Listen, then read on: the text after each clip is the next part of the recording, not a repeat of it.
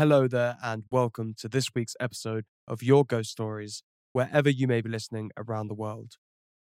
Looking into our show analytics, we can see that most of you guys are listening on Apple Podcasts or Spotify. We can also see that a number of you guys aren't yet following Your Ghost Stories on these platforms. If you could hit follow, or even better, leave us a kind review, it would mean so much to us. And it really helps the show grow and be found by more people, which in turn helps us secure awesome guests and provides super entertaining and captivating conversations. All of that aside, we think you're going to love this one. We certainly did.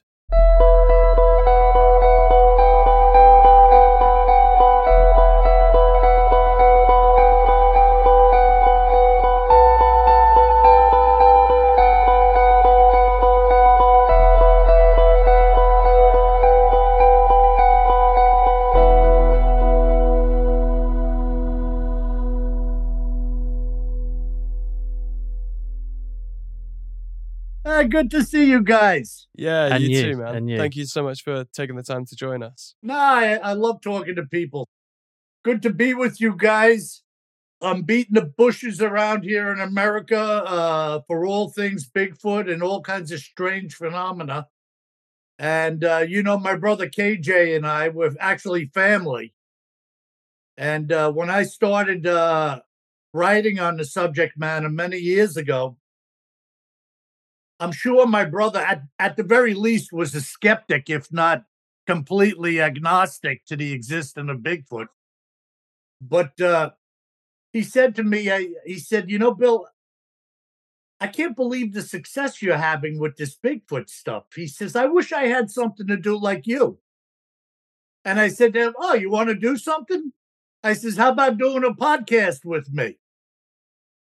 So uh, pretty much I told him uh, the format of what it would be, which is what you hear now. And uh, I said, look, I'm going to give you some subject matter I want you to investigate. Uh, and then I'm going to do a report on Bigfoot, and then we'll uh, we'll end the podcast with the mail coming in from our uh, our listenership. So I said, now since I'm not the tech guy, uh, it's up to you to figure out how to do this or how we're going to do this, you know. And uh, one thing led to another, and now, uh, uh, for the most part, I mean, I still feed him with things that I, I want to bring into the the realm of the podcast, but uh, he's doing like his own investigating now, while I'm still working the Bigfoot scene uh, on the other side of the coin. So you know, uh, it's it's good because uh, KJ and I are two very different people. We lead different lives, uh, very different personalities. Even though he's my brother, my younger brother, and uh, so to me, it makes for a good mix, you know. And I think he's turned the corner as far as Bigfoot is concerned. That's good to hear. Yeah. So has has KJ not always been a believer in Bigfoot then?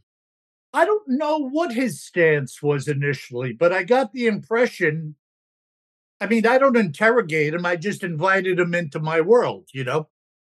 I kind of got the uh, impression early on that uh, uh, he could take it or leave it, not necessarily believing in it. Uh, but uh, I think we've turned a page. You know, we talk about a lot of things, but uh, uh, the Bigfoot uh, phenomena is hard to deny. Uh, and I always take the stand that with all of the people I interview, and many of them have become actually good friends of mine, uh, that's how solid these individuals are that I could call and talk to them for an hour about anything, including Bigfoot or anything else, you know, just friends. And uh, when I get into their lives and see the lives they lead and the things that they do and the knowledge that they have, uh, I'll give you, for instance, uh, a fella had contacted me probably over a month ago uh, through the podcast, uh, telling me that he had had an encounter. And uh, he sent me his name, as a lot of people do, and his number, and I got in touch with him. Well, this guy was a guide for 30 years at a ranch on the backside of Pikes Peak in Colorado. Uh, he won Guide of the Year three years in the state. And he was taking important people out, as well as, you know, people like you and I, uh, such as General Schwarzkopf, Colin Powell. Uh, he was a guy to go to uh, when you wanted to score uh, elk or bear in that region. Uh, this ranch was leasing 5 million acres of property to hunt on. And the stories he told me of numerous encounters, uh, including uh, one of them that gave him an interview of some sort on the show Monster Quest, uh, just his knowledge. And, you know, when you have conversations with people about things, if it's a conversation, it's going to lead into a lot of other areas. What do you do? How do you do it? How long you been over there? And then these side stories open up uh, about, you know, one day and this day and blah, blah, blah, and you really get taken inside of their world and into their mind and their makeup, which opens up that whole window of wow, this guy is like an encyclopedia on guiding uh, for animals. So, and uh, he's just one guy, one guy. My good friend Dave, who gave me the stencil, I'm going to show you something here. You'll get a, I hope I can show you. I think you'll get a kick out of this if it'll show up on the camera. Um, quickly, Bill, quickly. The uh, come. Oh, here it is. Okay. Now I don't know I don't know if you'll be able to see this, but I'm going to show it to you. This is my friend Dave, and the picture is cropped so that you could see Dave and. Can you see that? Yeah, we see that. Yeah, you can see that. Okay. Uh, Dave is a guy that came to me uh, probably a couple of years ago to share an account. He's been a logger for just shy of 40 years in Oregon. Uh, he had a couple of encounters uh, in the state uh, in an area known as Salmonberry Canyon. And uh, his friend Kelly in 1985 was attacked in a camping trailer in that very same canyon. Basically, 95, uh, probably 25 years before Dave had his first encounter in the same area. And Dave is a real stand up guy. He's smart as a whip. He builds boats. Uh, he's been logging for almost 40 years. Uh, he's a, a no nonsense, nuts and bolts guy uh, that does everything, including building his own house. And when these guys talk to me, oh, by the way, this cutout is Dave was going to try to send me one of these, and he cut it in half and boxed it. The price tag was almost $400 to ship it to me. Wow. And we were like, uh, no thanks. So I asked Dave if he could make a stencil of it. So he took like uh, construction paper, etched out that big black monster, and taped it all together, rolled it up in a tube, and sent it to me. And so, uh, day before yesterday, I cut this whole thing out on a sheet of plywood, and today I primed the first side of the plywood. But that badass mother is going right out of my front lawn. nice. I hope I don't scare too many children. so, can you tell us a little bit about how you became interested into the controversial subject of Bigfoot or Sasquatch or whatever you, you want to call him? Yeah, I mean, uh, look, I, I had an interest in this thing from way back when, when the Patterson Gimlin film was first released. Uh, you guys have seen that, haven't you? I have, yeah, and I've seen Okay. the um, stabilized version as well, which is a lot more easy to watch. Yeah, well, if you know the story, uh, Bob Gimlin and, and uh, Patterson, Patterson had asked Gimlin to take a ride with him into the woods. And when I say a ride, you know, we're talking a week or two. And he was on a mission to actually find what they found, which some people may find incredible. But I say to myself, hey, man, seek and you will find. If you have eyes open, chances are you're going to see something. And on that trip, uh, they got lucky. Now, Gimlin was taken along because Bob Gimlin was a master uh, horse wrangler and uh, outdoorsman. So, my understanding is that Patterson had invited him along basically to see to it that everything went okay, watch the horses, you know, take care of that end of things. Now, when when Patterson got off of his horse, having seen that thing emerge, uh, I think he tripped and fell. And uh, then at some point he got to steady it. I mean, you can imagine the frantic nature or the madness that would incur in that moment that you would actually find what you're looking for.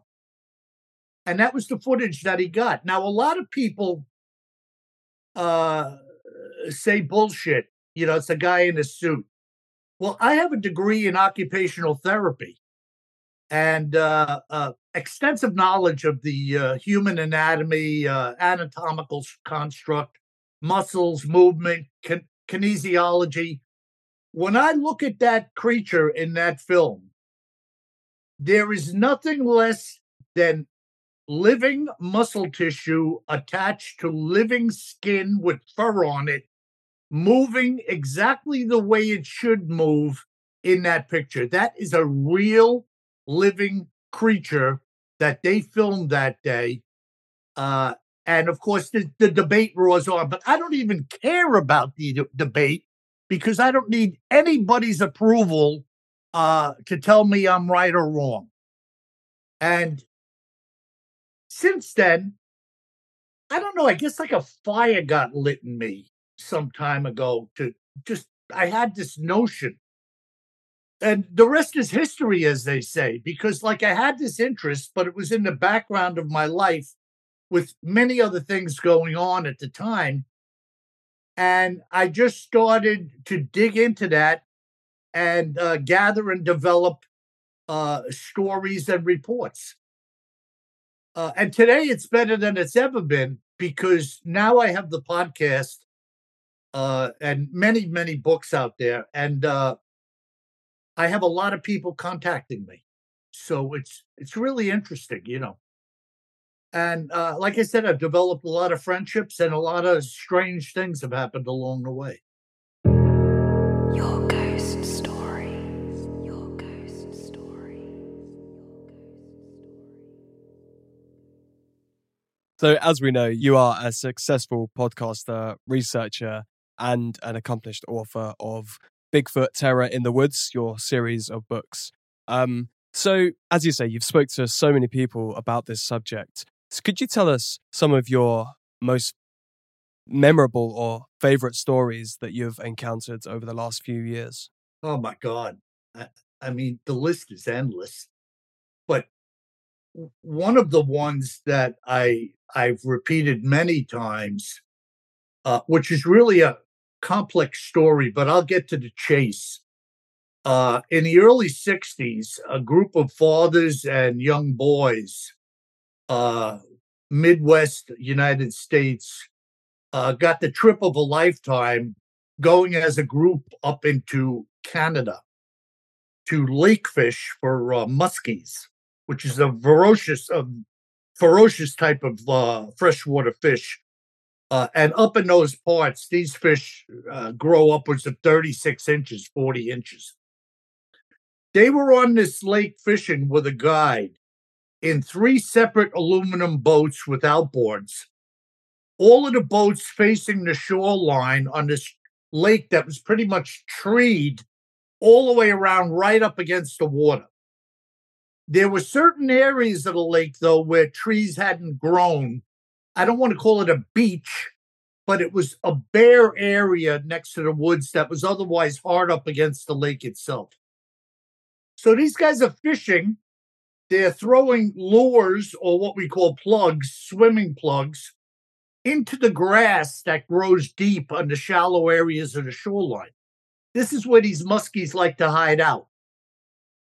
While they're fishing, they hear what the fella described as a roar coming from someplace in the distance to their left. He looked at Lars, the guide, and said, What the hell is that? And Lars had told him, ah, it's probably a bear. A short time later, another roar erupts from the opposite direction. So he said to me, I knew it that I knew in that moment there was either more than one bear if it was a bear or one really fast running bear. it couldn't get from here to there. So now these roars start happening simultaneously and they sound like they're coming together in front of them in the woods. Mind you, they can't see anything. All they're doing is hearing while they're sitting near the shore with their rods. Well, all hell breaks loose in the woods in front of them. And he said it sounded like a lion fight. And these two freaking Sasquatches came tumbling out of the trees smacking and biting and wrestling with, with each other on this patch of shoreline in front of them. So Lars tells them to start the engines, and they backed away from the shore, killing the motors again, and now like spectators to what's going on in front of them. This guy told me that the loudness of the growling and the shouting, whatever you want to call it, was so loud, it was vibrating the uh, the wooden oars on the aluminum seats in the boat. And one thing that he said that was really interesting was he said at no time did these creatures punch each other with a closed fist. He said they were slapping each other and like grappling like Romo Grecan, uh, uh, Roman Greco wrestling and biting each other, which he thought was to gain an advantage over the other one. And one of them, in after a short time, got smacked down by the other one to the ground, and he thought it was dead. And when he left it there, the other one howled up in the air and then went back into the woods, and they got the freak out of there.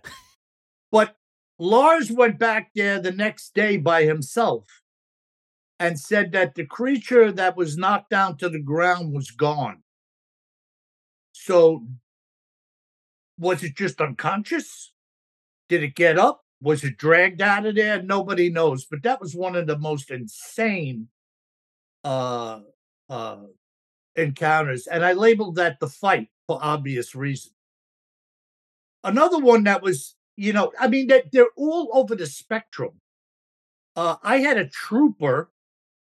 Uh, he didn't want to tell me what state he was in, but based on his description, I think he was in New Hampshire, which is up in the east northeast portion of the state, like probably a seven or eight hour drive from where I live.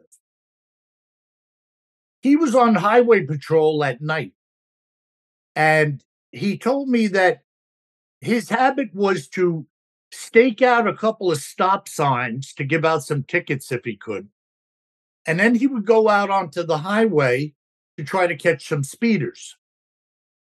He had parked his police vehicle next to what he said was a rock wall. And the reason I think it was New Hampshire, because New Hampshire is known as the granite state. And if you drive up there, which I have, on the highways up there, it's very common to see granite walls and outcroppings all over the place that they actually cut through to make highways at some point in the past. He was parked next to this wall. It's dark. And he sees headlights coming. And then he hears somebody laying on the horn. Now, you can't see the car. He picked this spot because it was a hideout. By the time you came by him going too fast, he already had you. So he sees the lights. He knows somebody's coming. It's dark. Now he hears the horn. Bah, bah. And the car goes zooming by. He happened to be behind the car, taking care of business, if you will, uh, in the dark when the lights came and the horn started blaring. As he turns around to go back to his door to get in the vehicle, from behind the rock face that's to his left, this Sasquatch comes walking out basically 10, 15 feet away from him. So he knew in that moment the car was beeping the horn at this Sasquatch and was not too keen on stopping. so he pulled his flashlight out of his belt, shone it at the thing, and also drew his gun. And this thing, like, flexed up and growled at him. And he said, for whatever reason, I didn't pull the trigger, and it turned and leaped across the highway, running up into the woods on the other side of the street. I mean, these are just some of the crazy encounters that people walk into. And I'm talking, I had a guy in Michigan's Upper Peninsula, which is right on the Canadian, the Great Lakes, the border of like Canada. He had one walk across the car, uh, walk across the road in front of him with his mother. He was driving his mother. He was 16 years old. It was a snowstorm, and he was creeping along. Excuse me. and this creature walked right across the road in front of him and his mother and walked away into the woods. So some of the sightings are what I call simple sightings, like you see something and you're like, what the hell is that? You know, that happens a lot. Uh, but I always say in the podcast, if you meet up with Bigfoot and you go home, you've had a really good day. because my opinion is these things could twist you up in a knot and throw you off a cliff, and there'd be nothing you could do about it. So I think people are crazy uh, for going out there and trying to find these things and looking for them at night and all of this. Now, I watch this stuff because I have an interest in it, but I think they're just out of their minds. You know, when I was a young uh, guy, uh, I used to have a couple of paper routes. I'd ride around on my bicycle with the baskets on it, delivering different newspapers. And, you know, even back then, there were certain dogs on the routes where you knew if they came out like uh, this dog was friendly, right? And then there were other dogs that no matter what day you went by there, or even a stray occasionally, that when they come at you, it was snarling, showing you their teeth, and they wanted to bite you.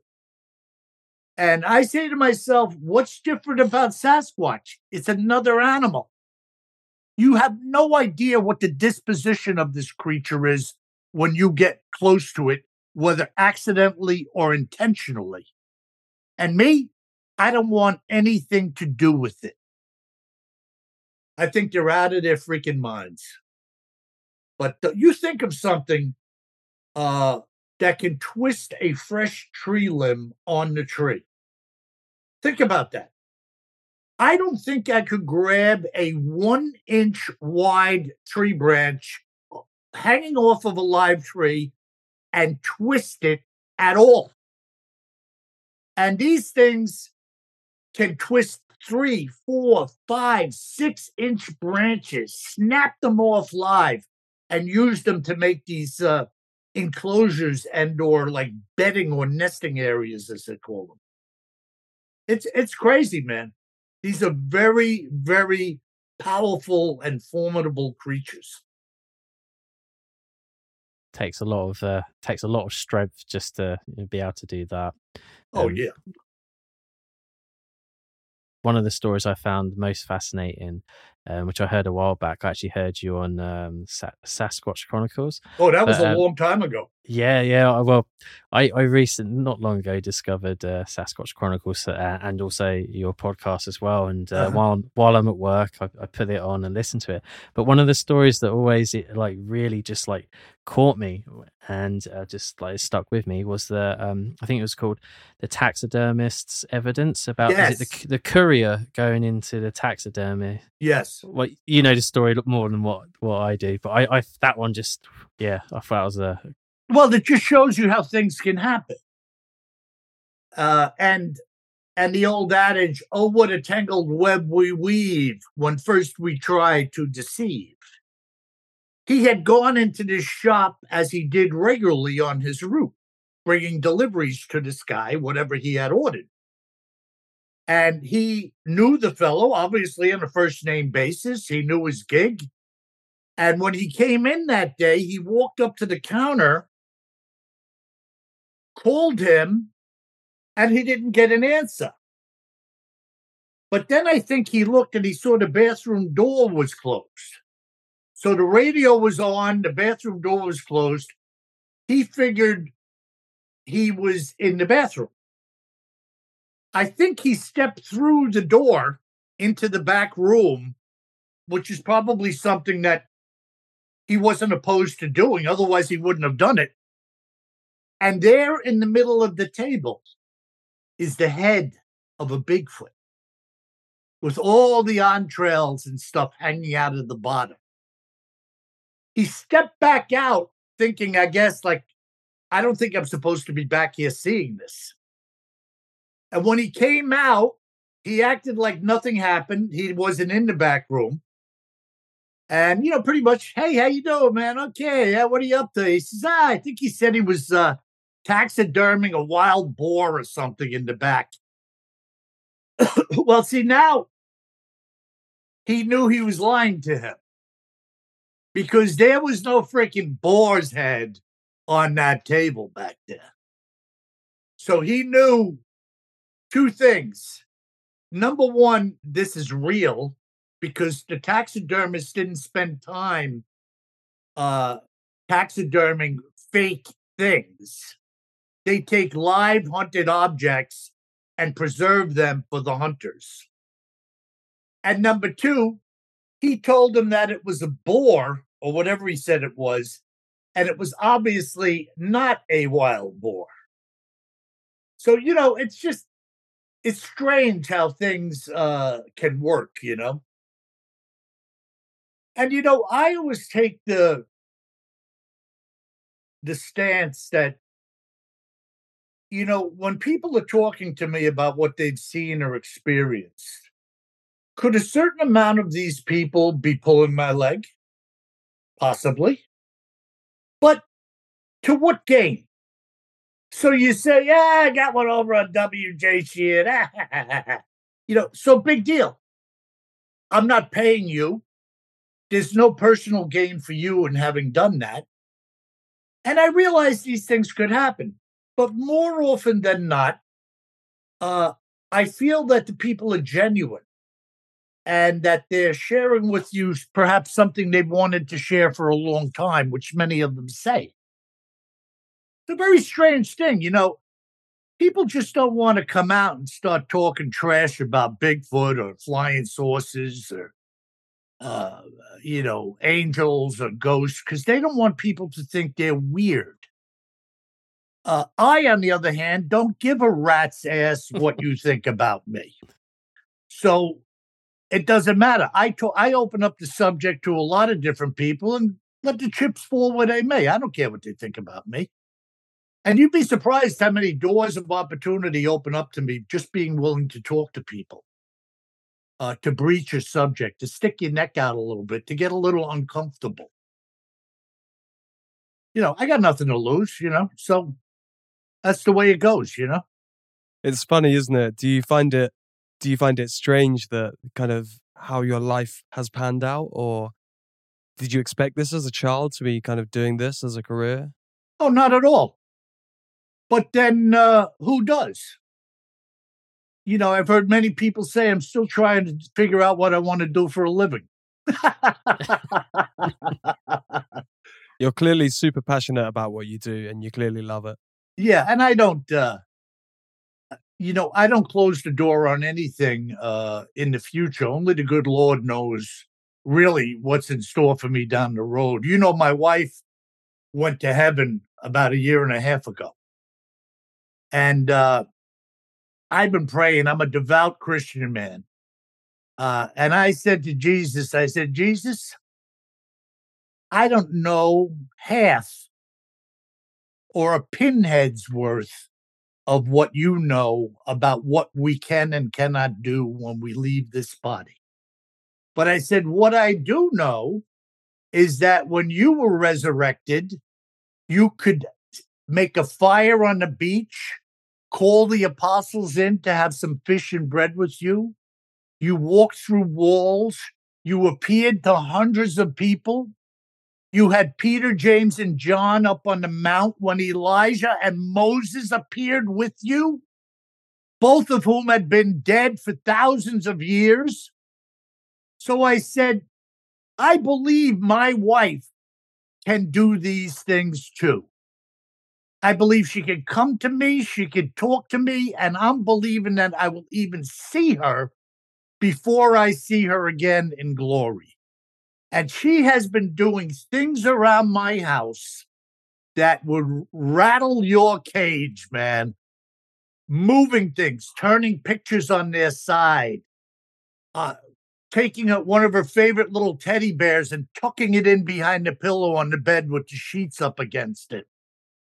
Uh, turning things on and off, doing things. And there's no fear in this, guys. It's it's it's happening because I believe it can happen, and I believe because God is allowing it to happen because of my faith. But some people, when I tell them this stuff, they're like, "Oh, oh, that would scare me." Well, listen, man, I don't know where you're at, but you're probably in a bad place if that scares you. Because my faith says when I leave this body, I'm not dead unless I've gone to hell, and that's not going to happen. I'm alive. Eternal life. That's what we're talking about. Eternal life with God in heaven, all the angels and saints, all the greatness that's in store for those who love Jesus. And that's where I am. You sound like you're in a great place. Do you find comfort in knowing that your wife is still around you? Absolutely. And I can't wait till it ups. I can't wait till the ante is up and more things are happening and greater things are happening. And, you know, I've had several angelic encounters in my life, uh, which I won't get into with you guys. They're highly personal nature.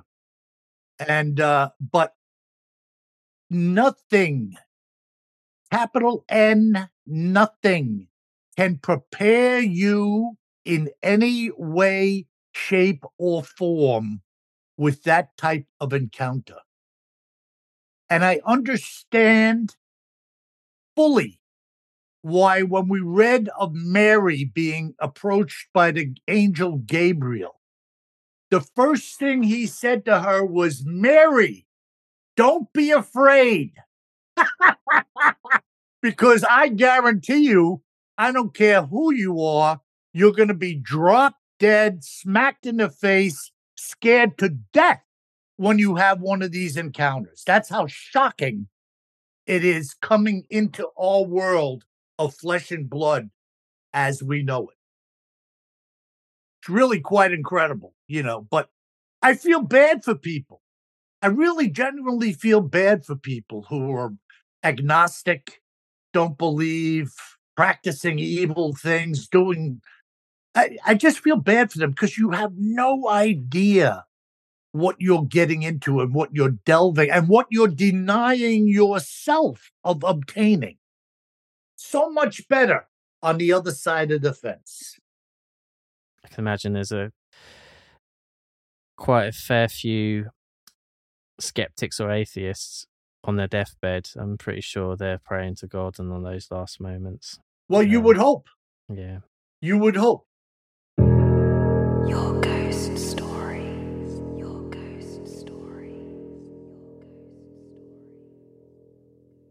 You know, another interesting thing, like when you talk about what gets you interested in Bigfoot, are you fellas aware of the Portlock, Alaska problems back in the 1940s here in the States? No, I haven't Um, heard about that. I'm not sure. No. You never heard of Portlock?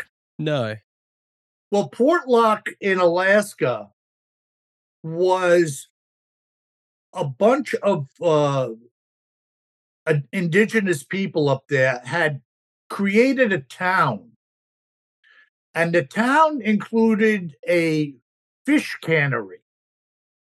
So they had created this whole community to fish for, can, and bring to market fish It was a money making prosperity thing for the town and the people.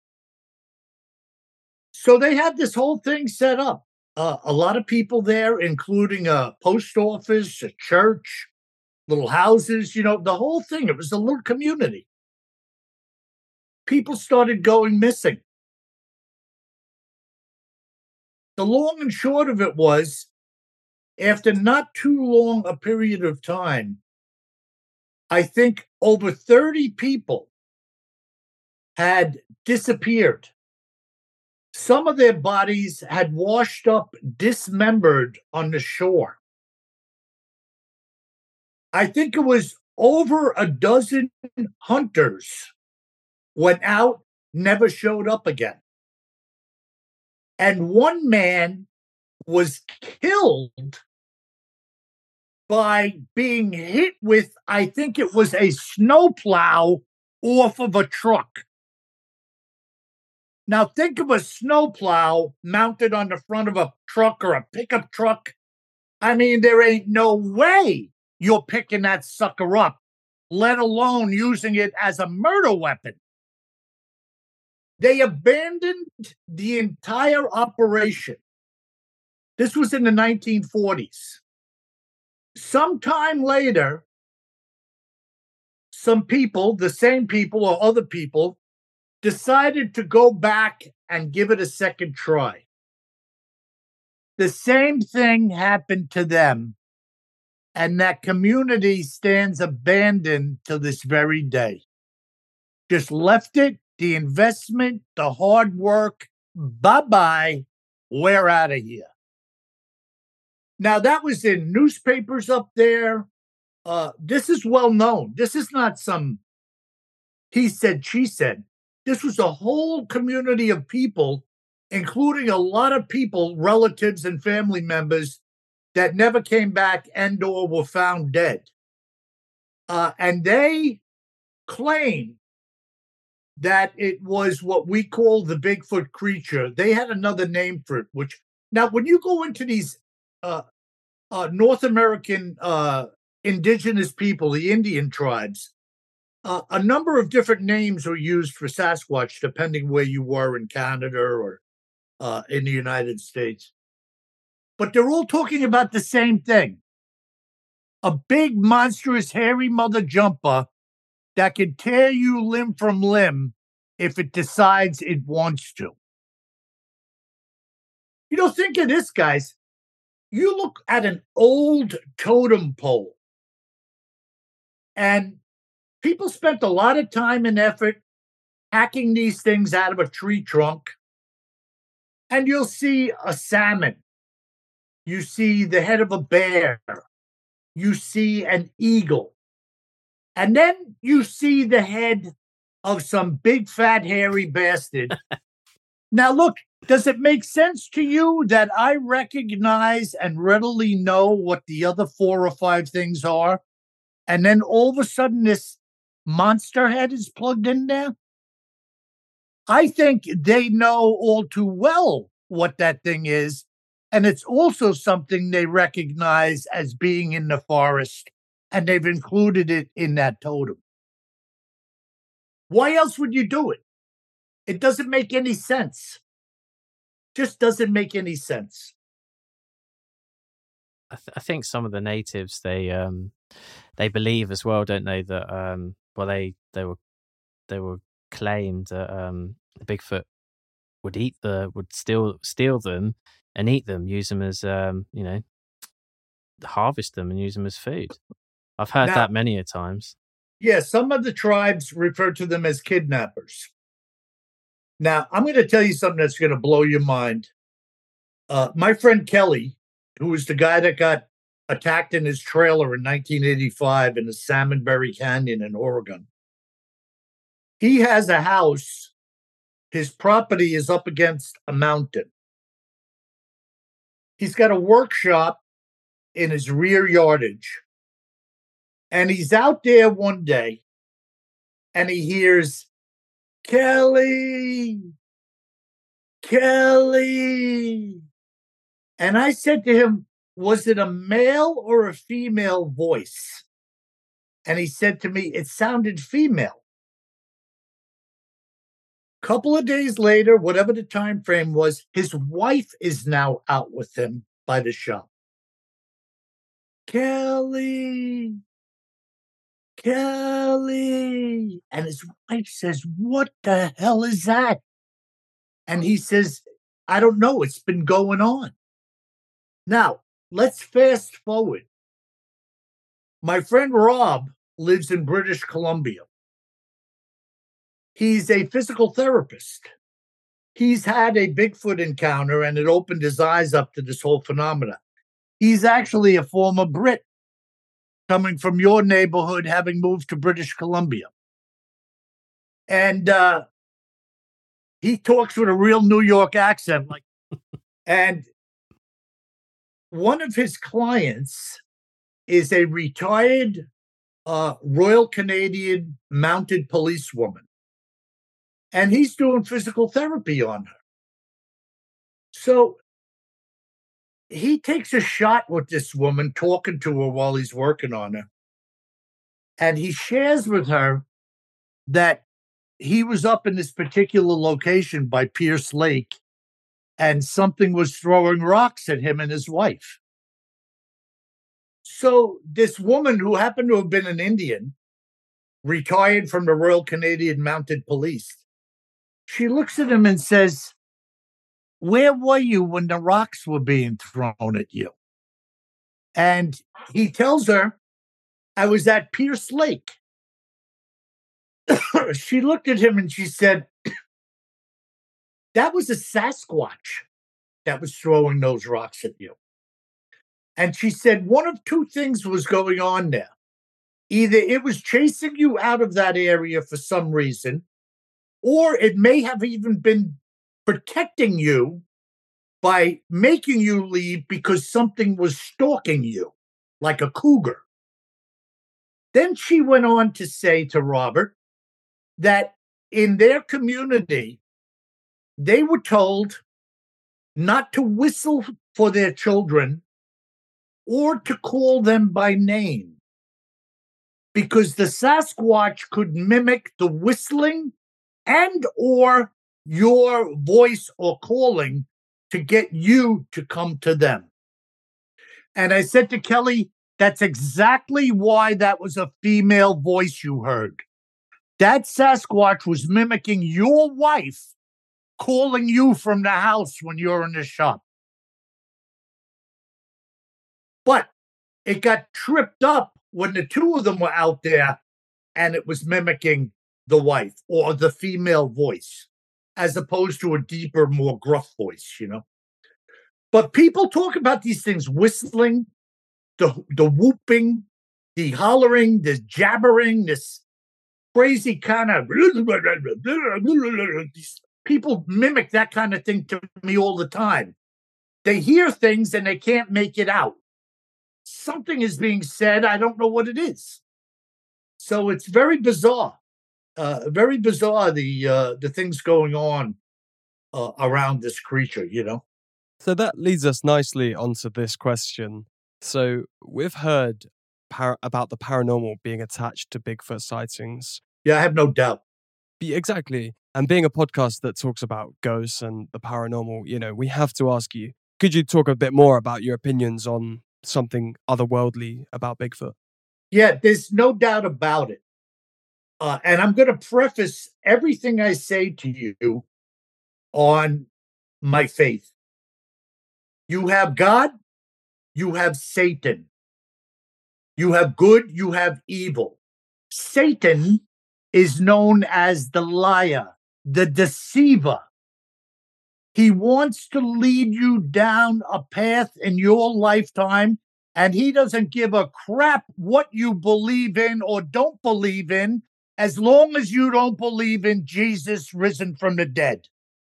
And in that light, they can mimic, they can cause things to happen.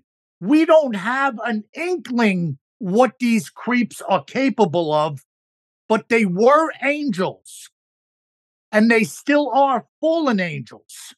And exactly what they're capable of doing is an unknown by us. But I can guarantee you this I don't care if it's a TV show that's trying to tell you you were seeded here on planet Earth by ancient aliens or somebody doing incantations in the woods, or if you're an out and out Satanist, whatever your deal is, there is deception going on there.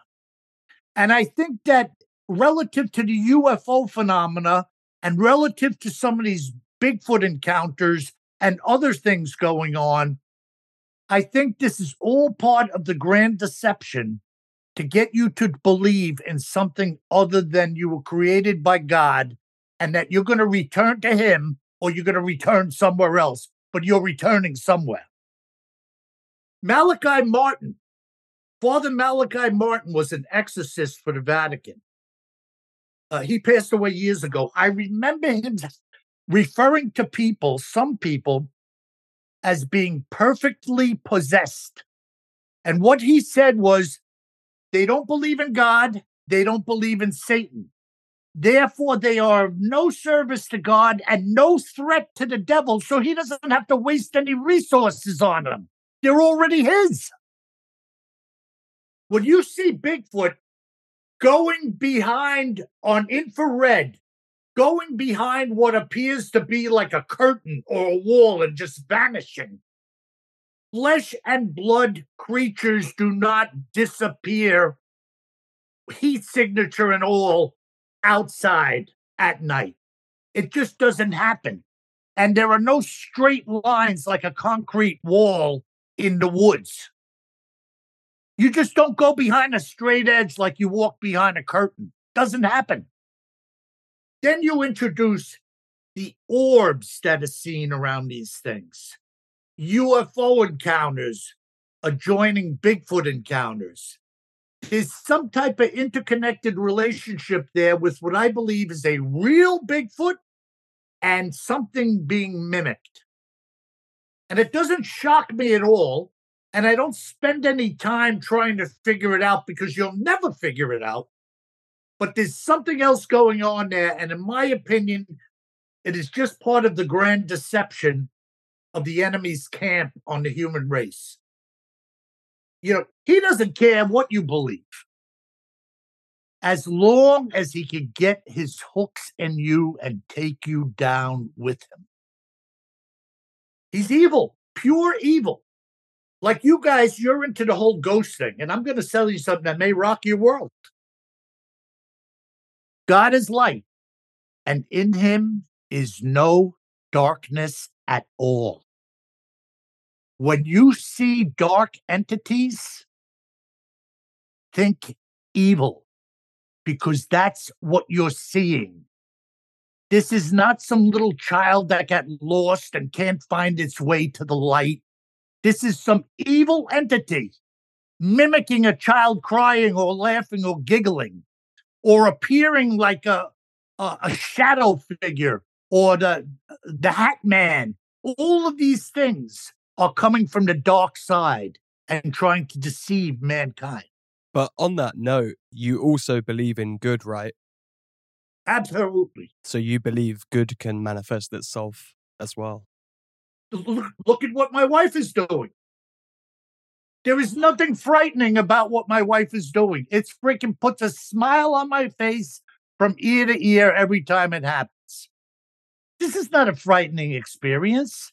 This is not evil. This is a woman who had a life dedicated to God and passed in a normal thing of things from life unto life. This life to life everlasting. It's a normal progression that God intended for every man and woman on this planet. But greater are the amount going the wrong way than those go- going the right way. I think that's quite evident to see in these days, isn't it? Um, eh, Come on. yeah, you you you'd have to be blind and deaf to not be a- awakened or not have the capability to see the way things are going i challenge anybody to to tell me they think everything is hunky-dory on this planet in this state of affair in these days and times it's freaking crazy and it's going to get worse but i don't i don't spend a lot of time worrying about that because I'm always praying. I'm always, you know, trying to do what I can. So I know in the end, I win. I freaking win. I already know it. All I got to do is get to the finish line.